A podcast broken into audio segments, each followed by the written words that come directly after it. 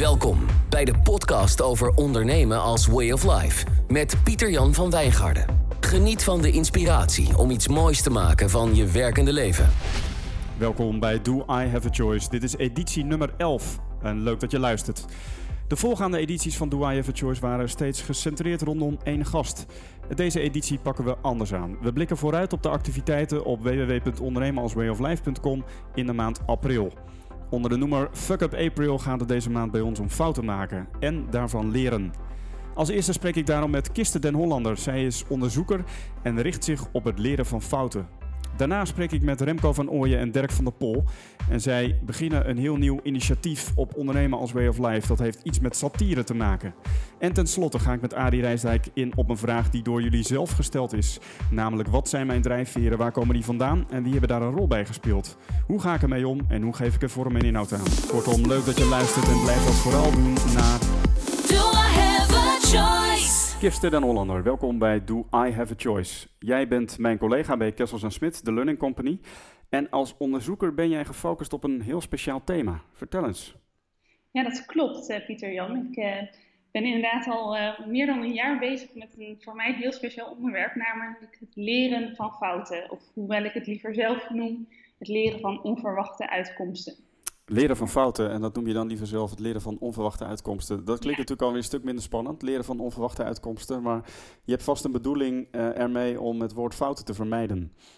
Ja, dat klopt. Ik eh, merk dat eh, op het moment dat, je, dat ik jou nu de vraag zou stellen, Goh, Pieter Jan, kun je me eens vertellen over de grootste fout die je de afgelopen maanden hebt gemaakt? Ja, dat het heel moeilijk is om die vraag te beantwoorden. ja vooral aan plein publiek natuurlijk.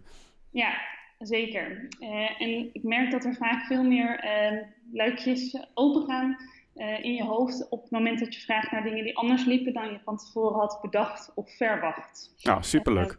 Ja. Ja, dus dat is eh, al misschien een van de eerste uitkomsten van je onderzoek, dat je dat eh, hebt eh, ontdekt, of niet? Ja, zeker. Hey, nu geven wij samen op eh, 12 april, op een woensdagavond om half negen, een webinar over het thema leren van fouten bij eh ondernemenalswayoflife.com. Ehm, ik vroeg me af, wat kan ik nou als ondernemer met dit thema, leren van fouten? Waarom zou ik met andere woorden eh, me in moeten schrijven voor dat webinar?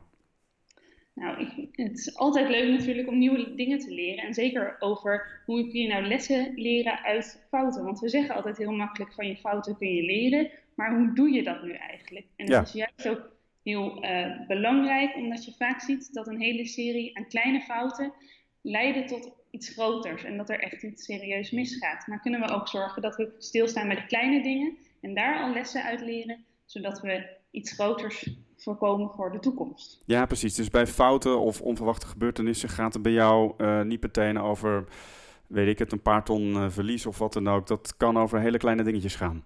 Ja, en dat eh, kan zowel over procesmatige dingen, ehm, echt in het werk dat, je, dat er iets misgaat, maar ook in het contact met klanten of opdrachtgevers bijvoorbeeld, waarin Ja.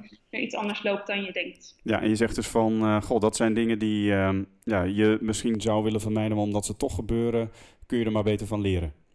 Ja, zeker. Je merkt heel vaak dat we een soort eh, dat we als enige strategie hebben om fouten te vermijden. Eh, alleen is dat gewoon in theorie of in praktijk überhaupt niet mogelijk. Dus je zult altijd zien dat er dingen anders gaan dan je denkt. En daarom is het heel belangrijk, wat ga je er wel mee doen op het moment dat het gebeurt? Ja, dus je zegt eigenlijk dat is gewoon part of the game. Eh, weet je, Ja. dat is het leven, dat is ondernemen. Eh, de dingen gaan nou eenmaal fout. En eh, dan kun je het maar beter gewoon recht in de ogen kijken. Ja, zeker. En dat is niet altijd eh, makkelijk. En zeker met ondernemen is er natuurlijk geen boekje van hoe je dat zou moeten doen of hoe je ondernemer bent. Nee. Eh, en dat is ook weer voor iedereen anders. Dus daarmee is het eh, juist van belang om daar iets mee te doen en ook om daar een manier in te vinden die voor jou werkt. Ja, precies. Want eh, ja, iedere ondernemer is inderdaad weer gewoon uniek natuurlijk. En je zegt eigenlijk van door zeg maar, als individuele ondernemer ook te kijken naar je fouten, kun je daar dus ook van leren. En dat werkt misschien nog wel beter dan, weet ik het, een masterclass of een leergang ondernemer volgen. Ja, zeker. En eh, dat, ehm, eh, dat, daar denk ik zeker dat het ook de kracht zit om daar bij jezelf eh, naar te kijken. En dat hoeft natuurlijk ook niet alleen, dat kun je ook met anderen doen of daarover met anderen in gesprek. Eh, maar het eh, komt ook door heel erg bij jezelf eh, en bij je eigen praktijk te eh, blijven. ook al leer je ook veel doordat ik iets zou vertellen over wat bij mij is misgegaan, bijvoorbeeld. Ja, dus, je, dus ah, dat is wel interessant. Dus ik, ik kan ook leren van fouten van anderen eh, door Ja. daarnaar te luisteren of op door te vragen. Eh, Oké, cool. Dus daar gaan we in dat ehm, webinar zeg maar allemaal ehm, bij stilstaan. Ik ehm, lees op, eh, op, op internet, op de social media over veel fast en veel forward met vaak hashtags ervoor. Is dat ook iets waar jij mee bekend bent? Veel fast, veel forward? Ja, dat eh, is een term die ik in mijn onderzoek ook eh, ben tegengekomen. Ik heb er zelf iets minder mee gedaan, omdat ik eh, meer ben gaan kijken naar hoe werkt het bijvoorbeeld ook ehm, binnen teams. Ehm, maar zeker een onderwerp wat veel voorkomt. En dat is natuurlijk ook omdat we allemaal de drang hebben om ehm, snel dingen te ontwikkelen en ons daarmee te ontwikkelen. En dat is volgens mij heel erg belangrijk en past ook heel goed bij de tijd waar we in nu zitten. En het is die, ehm, onderdelen die daar heel erg mee linken zijn bijvoorbeeld het experimenteren en het risico nemen. Ja, Dus in staat zijn eh, daar eh, nou, actie op eh, te ondernemen.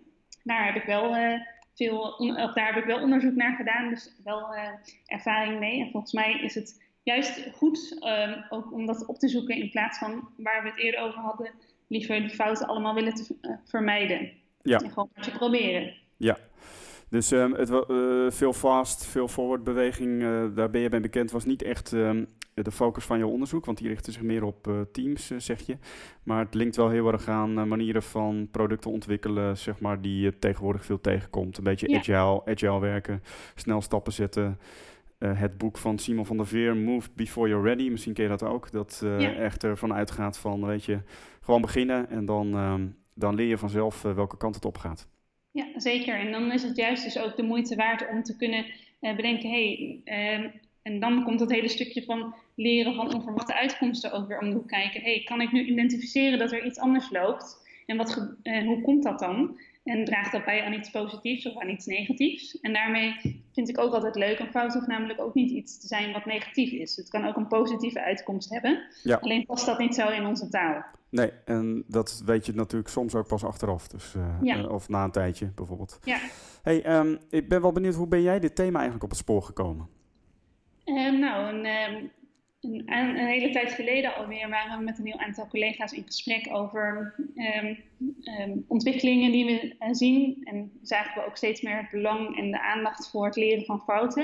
En op het moment dat dat thema op eh, werd geroepen, zag ik daar meteen een link mee. Ook met mijn ehm, eigen leven. Ik eh, vind ehm, fouten altijd iets heel ingewikkelds. Ik wil het heel graag eh, goed doen. En eh, daarmee merkte ik dat ik daar eigenlijk ook wel nieuwsgierig van werd. En dacht, maar hoe werkt dat dan eigenlijk? Als we zo makkelijk zeggen van je fouten kun je leren, maar wat moet je dan doen? Of wat is daar dan voor nodig om daadwerkelijk van fout tot leerervaring te komen? Aha, Eh. interessant. Dus het raakt ook iets eh, bij jezelf persoonlijk. eh, zouden we kunnen zeggen dat jij perfectionistisch bent? Of? Ja, dat zou je zeker kunnen zeggen. Dus daarin eh, heb ik dat het afgelopen jaar eh, ook mijn eigen werk eh, daarin als een soort van speeltuin kunnen gebruiken. En eh, om daarmee te oefenen en af en toe inderdaad misschien iets op te zoeken in de zin van veel vast. Om iets te proberen waarvan ik niet zeker wist of het me ging lukken. En dat soort experimentjes heb ik ook gedaan het gedurende het afgelopen jaar. Dus ik ben ook ervaringsdeskundige, net als wij allemaal waarschijnlijk. Cool, dus eh, je, wat dat betreft is het ook grensoverleggend voor jou zelf, dit eh, Ja. thema. Ja. Zeker. Ehm, 12 april dus om half negen eh, geven wij samen een webinar over leren van fouten. In het kader van ons eigen maandthema, wat, wat we gedoopt hebben, Fuck Up April. Ehm, wat kunnen we verwachten in het webinar leren van fouten? Nou, wat je onder andere kunt verwachten is een ehm, eh, zelftest waarmee je kunt onderzoeken wat voor strategieën hanteer je eh, wanneer, het komt, eh, wanneer het aankomt op fouten, zodat we ook kunnen kijken naar waar zou je meer van kunnen doen waar zou je minder van kunnen doen. Daar komen ook tools bij kijken om van hoe zorg je nou dat je van je fouten kunt leren. Dus we gaan aan de ene kant heel praktisch ook aan de slag, waarmee je ook de dag daarna al in je werk ehm, bezig kunt. Cool, dus een soort eh, zelfonderzoekje. Heb je ook een test voor ons of zo? Een soort testje wat we kunnen invullen? Dat is ook altijd wel leuk. Ja, dus er is een, eh, eh, een test die je kunt invullen eh, en die zal je wat meer inzicht geven in de strategieën die je hanteert eh, Ehm, en strategieën kunnen bijvoorbeeld zijn verbeteren of corrigeren, maar misschien ook verhullen ehm, of eh, wat eh, stress door fouten. Oké, superleuk. Dus dan komen we dat bij onszelf op het spoor. En dan aan de hand daarvan eh, kunnen we door middel van een aantal tools die je ons kunt aanreiken, zeg maar, ja, de volgende stappen maken in ons eigen leren van fouten. Ja, zeker. En ehm, ik, ik hoorde dat je ook nog iets leuks hebt gedaan met een biechtbox. Vertel eens. Ja, zeker. Dus een van de eerste dingen in het onderzoek waar we tegenaan liepen was dat het nog niet zo makkelijk is hierover in gesprek te gaan. Eh, en daarom hebben we de Biechtbox ontwikkeld als echte plek, eh, eh, echt een box waarin we met mensen in gesprek gaan over fouten in hun werk en wat dat betekent. En ook een fout onder de loep nemen. Ja, En ehm, in die ehm, biechtbox nou, hebben we dat ook gedaan. Ehm, dus misschien kunnen we daar ook nog eens een kijkje van geven op 12 april. superleuk. Dat klinkt eh, heel spannend in ieder geval. Eh, Ja. 12 april om half negen het webinar over leren van fouten. Mocht jij als luisteraar specifieke vragen hebben over dit thema, laat het ons weten via info@ondernemenalswayoflife.com of laat even een berichtje achter op onze website of op de Facebookpagina facebook.com slash ondernemen als way of life. Want ehm, dan gaan eh, Kirsten en ik eh, nemen we die vragen mee in de voorbereiding van ons webinar. Dank je voor jouw bijdrage, Kirsten, aan deze podcast. En ehm, we zien elkaar op 12 april.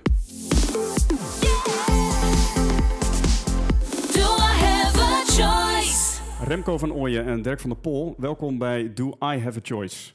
Jullie zijn collega's van mij bij Kessels Smit, de Learning Company. Eh, Remco, jij werkt als adviseur, facilitator. En Dirk, jij noemt jezelf organisatiejournalist. En jou kennen we natuurlijk van de briefwisseling over ondernemen met organisatiejournalistiek... die we in het najaar van 2015 publiceerden op ondernemenalswayoflife.com. Maar nu zijn jullie... in Ja, de- dat klopt. Ja, dat klopt zeker. Ja. En nu zijn jullie in de podcast om een heel tof nieuw initiatief aan te kondigen. Remco, wat is het idee? Nou, het idee is eh, inderdaad, zoals jij zegt, eh, tamelijk tof. Eh, want we hebben zo'n soort beeld. Eh, namelijk dat jij daar eh, eh, bent met, jou, met jouw website en jouw idee over ondernemen als way of life. En dat je iedere dag een quote afgeeft die je de moeite waard vindt. Ja, omdat die diep is en vol betekenis voor jonge ondernemers of voor oude ondernemers.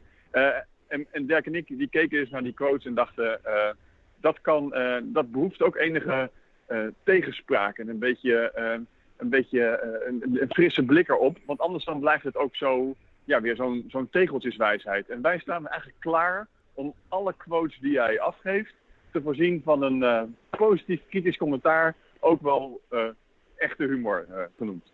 Kijk eens aan. Dus jullie gaan, jullie Ja. gaan aan de haal met de quotes die ik post op, op Instagram iedere dag. Ja, Ja. zeker. En jij zit lekker op het station hier, hoor ik. Dus er wordt nu wat afgekondigd. Helemaal goed. Ehm, dus eh, een eh, flinke dosis humor en een beetje satire. Volgens mij, Dirk, wat, eh, waarom eigenlijk satire? Wat, wat maakt dat belangrijk? Ja, ja, satire. Ja, het, het, is eigenlijk, ik zit het net ook even op te zoeken, wat is nou precies satire? Een satire of hekeldicht is een kunstvorm waarbij vaak op humoristische wijze maatschappij kritiek wordt gegeven. En nou, die kritiek kan dan op allerlei manieren worden gegeven. Eh, ja, kijk, op een gegeven moment dan, eh, dan worden die, wat Remco ook al zegt, eh ja, quotes van die tegeltjeswijsheden.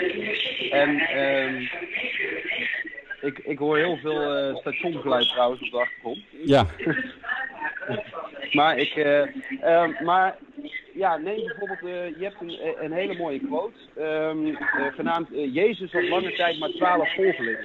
ja, Eh, ik heb even uitgezocht hoeveel volgelingen jij inmiddels hebt.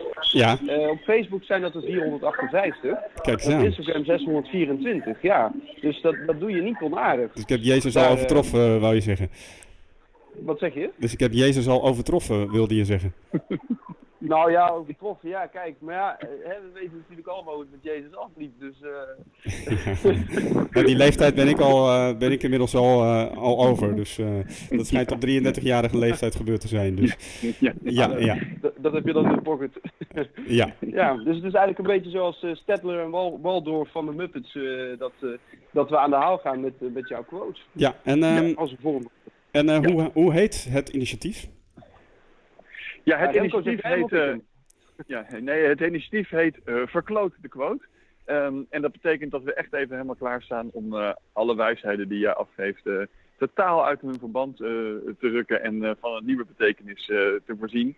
Ook al, en volgens mij hebben wij, die, eh, hebben wij dat wel een beetje gemeen met jou, Pieter Jan, omdat rond al die quotes en wijsheden en rond al die nieuwe frisse ondernemersgedrag er al inmiddels zoveel websites en, eh, en, en spannende plekken zijn, dat het af en toe ook een beetje quasi-hip en kijk mij nou eens eh, is. Ja. En volgens mij is het hartstikke leuk dat jij jezelf ook even laat zien als eh, ik heb mooie ideeën, maar ik ben ook bereid om ze gewoon volkomen te laten verkloten door, uh, door twee collega's. ja, een beetje Ja, inderdaad. zeker, ja. s- dan wordt het, anders wordt het een beetje te cheesy, hè? dat ben ik wel met jullie eens. Dus tof dat jullie dat willen doen. Dirk, je geeft al wat voorbeelden, maar ja, wat kunnen we allemaal nog meer verwachten? Ga eens even los, zou ik zeggen. Ja. nou, ik zal er eens even eentje bijpakken die er was. Eh, op een gegeven moment had je een quote. ehm, in een discussie ben je er niet op uit om je te laten overtuigen door de ander. Eh, waarop Remco en ik bedachten. ehm, even kijken, waar heb ik hem staan? Oh ja, eh, dat dan een van ons zegt van... Hé, hey, draak van een vent, we hebben een rebus voor je. Overtuigen min over plus af. Dat gaan we met jou doen in een discussie. Ehm, of, eh, of eh, oh ja, ook eentje. Alleen door het stellen van vragen kom je in dialoog. En dat ik dan vraag aan Remco: Hey Remco, hoe is je koffie? Dat Remco dan zegt: Ik weiger op je vragen in te gaan, want dan hebben we dadelijk nog een echte dialoog ook. Ehm, en tot slot nog eentje: eh, bouw aan jouw persoonlijke brand. Nou, als je het in, op zijn Hollands uitspreekt, dan staat het brand. Ehm, oh, bouw aan je persoonlijke brand, dan komen de inkomsten vanzelf. Ja, je kan ook je huis in de fik steken. eh, omdat je van die vlammen op de achtergrond hebt staan. Ja, dus dat is een beetje wat, eh, wat, wat je kunt verwachten hiervan. Ja, cool. Klinkt hartstikke leuk. Hoe En, ehm, dat voor jou? Ja? Ja, zeker weten. Ik, eh, dat wordt in ieder geval een stuk lichter op deze manier. En ehm, eh, maakt zeg maar deze manier van werken of deze invalshoek ook deel uit van, van jullie werk? Of is dit echt iets wat je erbij doet, zeg maar? Nou, Ehm, ik denk wel dat, eh, dat, dat in, eh, in, in mijn werk dat, dat ik humor best vaak gebruik als een manier om eh, dat wat een beetje spannend is te, te benoemen en er een beetje ruimte op te maken. En dan juist voor te zorgen dat spanning niet weggelachen wordt, maar dat humor ervoor zorgt dat je dingen juist heel scherp kunt zeggen. en, en daarna nog met een minder vriendelijke glimlach het toch draaglijk laat zijn. Dus in die zin zit humor wel her en der in mijn werk als een manier om, eh, om in groepen of zalen een beetje ontspanning te brengen en juist ook scherpte. En eh, misschien is dat wat we met jouw coach ook wel gaan doen. Ontspanning en scherpte aanbrengen. Want echt ontspannen en scherp zijn die quotes tot nu toe natuurlijk nog niet. Nee, dat eh, mag, nog, mag nog wel even wat verbeterd worden. Kun je nagaan hoe dat boek van mij eruit gaat zien, Remco? Ja. Ik kan je wachten. dus, maar dat is wel mooi wat je zegt. Dus ontspanning en scherpte gaan wat dat betreft ook, ook hand in hand. Zo. Ja, cool. Nou, eh, Remco en Dirk, eh, we zien er naar uit. Verkloot de quote binnenkort op Instagram. We gaan het aankondigen op ondernemen als wayoflife.com. En eh, dankjewel voor, voor jullie bijdrage. Remco van Ooyen en Dirk van der Pol. Eh, goeie reis nog verder, Remco.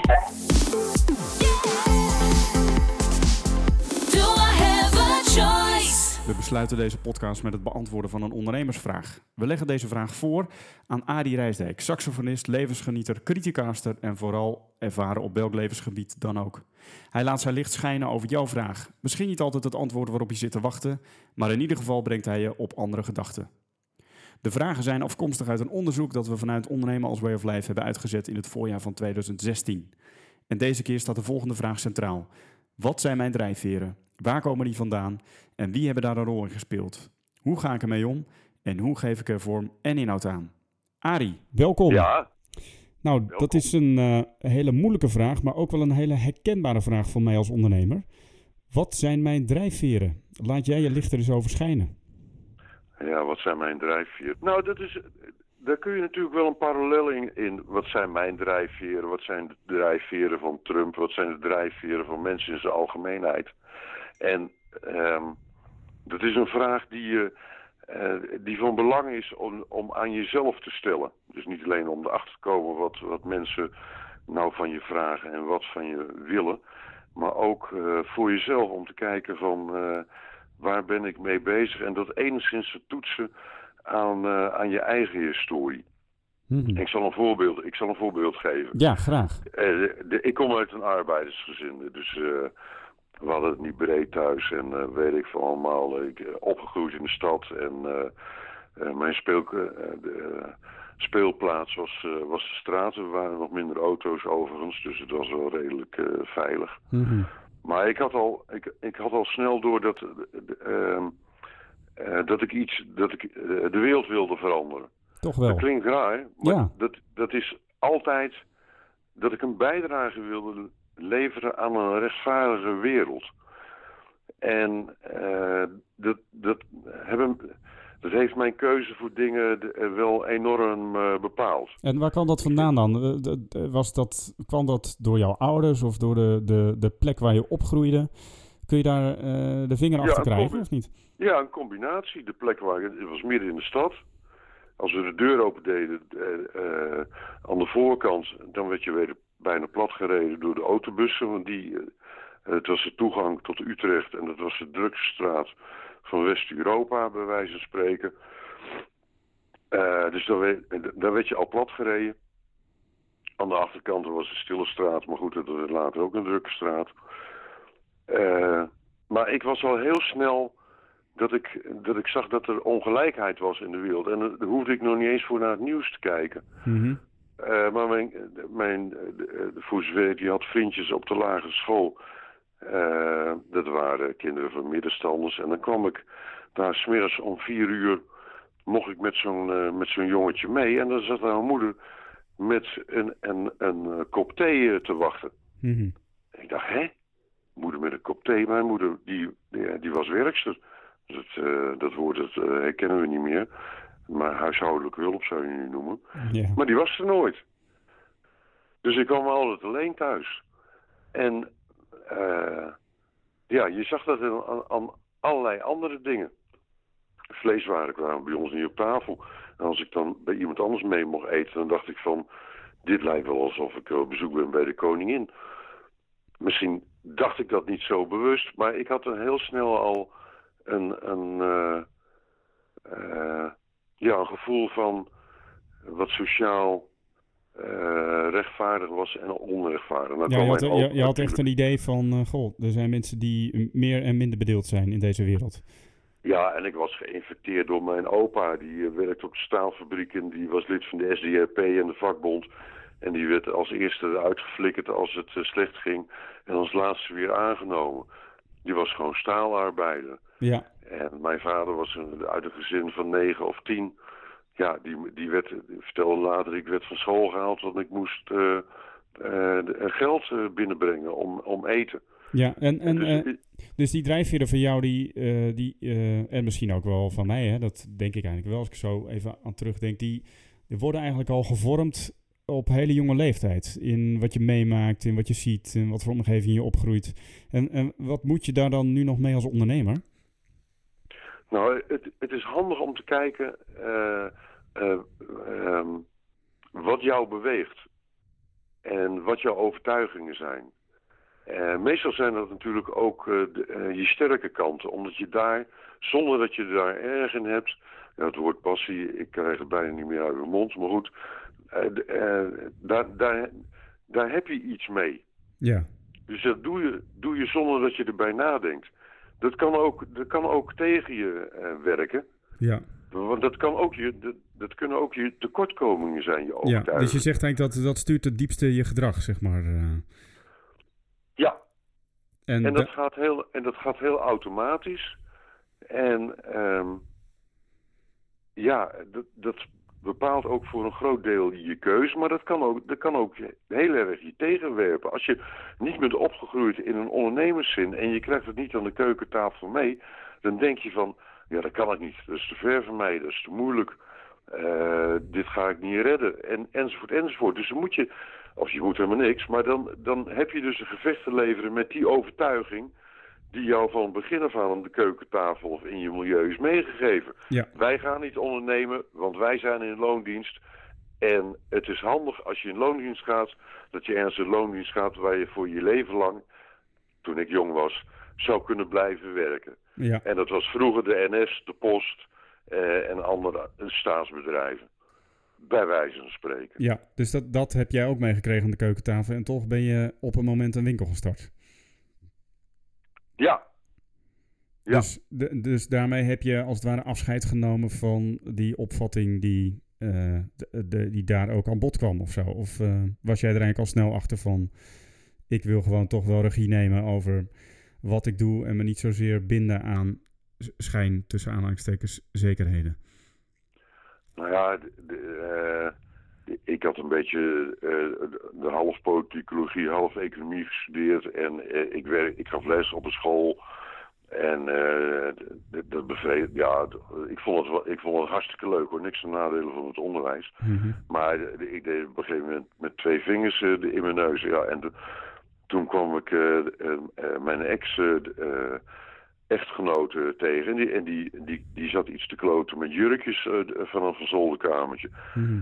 En toen dacht ik, ja, een ondernemersplan, kan, waarom zou ik dat niet kunnen? Waarom kan ik niet een winkeltje eh, eh, gaan beginnen? Misschien worden we er nog wel rijk van ook. Ja,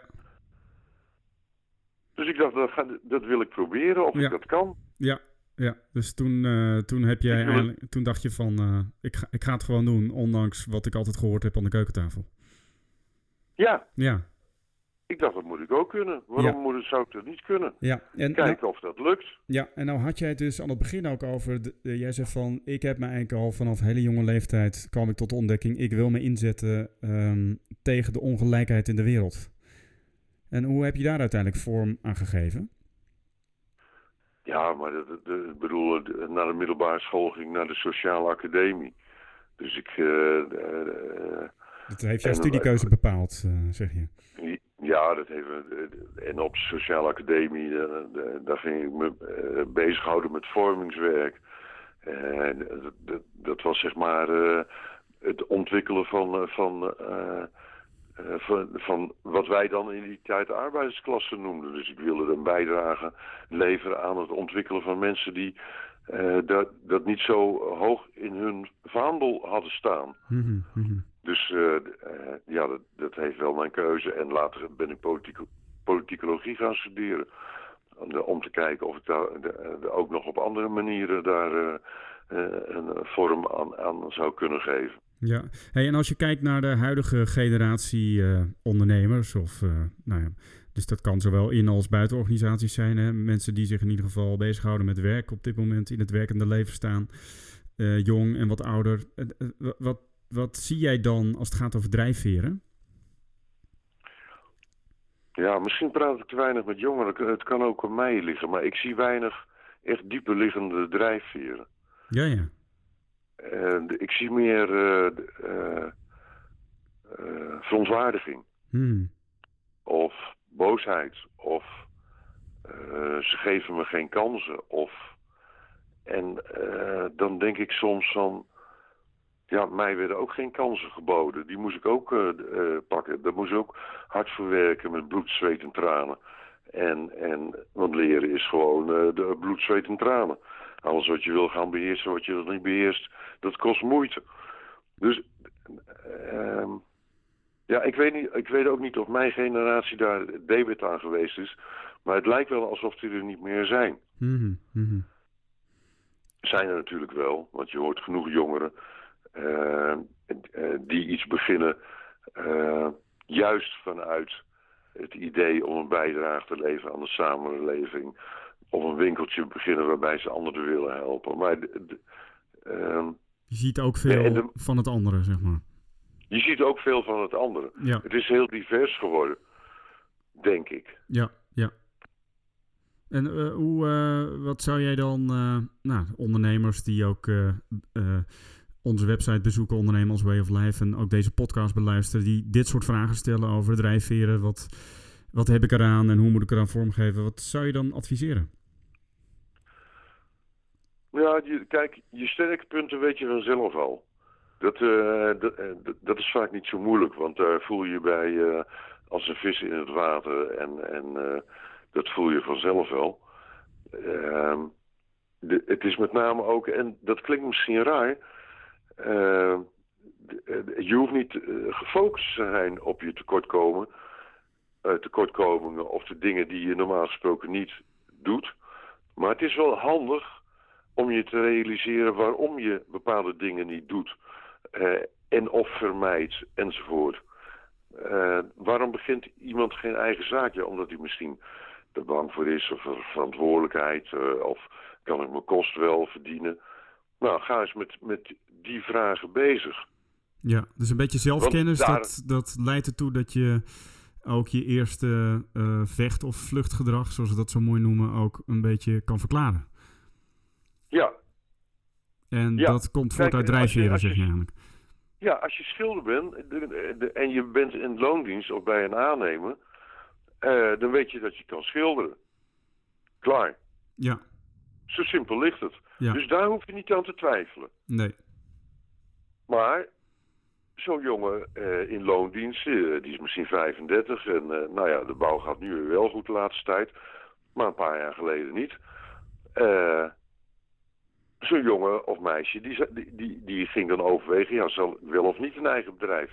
Ja, dat zit niet in de familie. Wat moet ik er allemaal voor doen? Ja, eh dat kan ik me helemaal niet, eh, de, eh, de- die administratie of klanten verwerven. Dat heb ik nog nooit gedaan. Dat zijn allemaal angstige vooruitbeelden, vooruitzichten, waarvan je niet weet of je dat kan als je niet in een milieu bent groot geworden waarin dat gewoon gemeengoed is geworden. Ja, helder. En je daagt, ons, je daagt ons eigenlijk uit om, daar gewoon, om dat eens even goed onder de loep te nemen en niet meteen in dat soort angsten en zorgen mee te gaan. Ja, ook als, je in een ja. bedrijf, ook als je in een bedrijf werkt en, en eh, de, eh, je kan een beetje lekker lullen en je bent een beetje slim en je weet dat je... Maar je houdt... Eh, eh, eh, maar je bent helemaal niet gewend in je milieu om ruzie te maken. Waarom zou je dan niet een keer proberen om in een vergadering gewoon eens een keer eh, proberen ruzie te maken en kijken wat daarvan komt? Gewoon echt iets, echt iets anders te doen dan wat je gewend bent. Ja, zou, Ja. houden mensen dan minder van je? Eh, of eh, breekt, breekt de, zwarte pest uit? Of word je ontslagen? Of word je daarom geroemd omdat je eens een keer iets anders doet? Ja. Ja, ruzie maken bedoel ik dan gewoon voor je eigen mening opkomen. ik snap het. Daar Ja, je hoeft niet meteen te daar gaan vechten. even- Daar, e- nee, nee, daar even bij- blijven en je niet meteen eh, eh, met, met, met de goede gemeente te laten meesleuren. Superleuk. Arie, bedankt.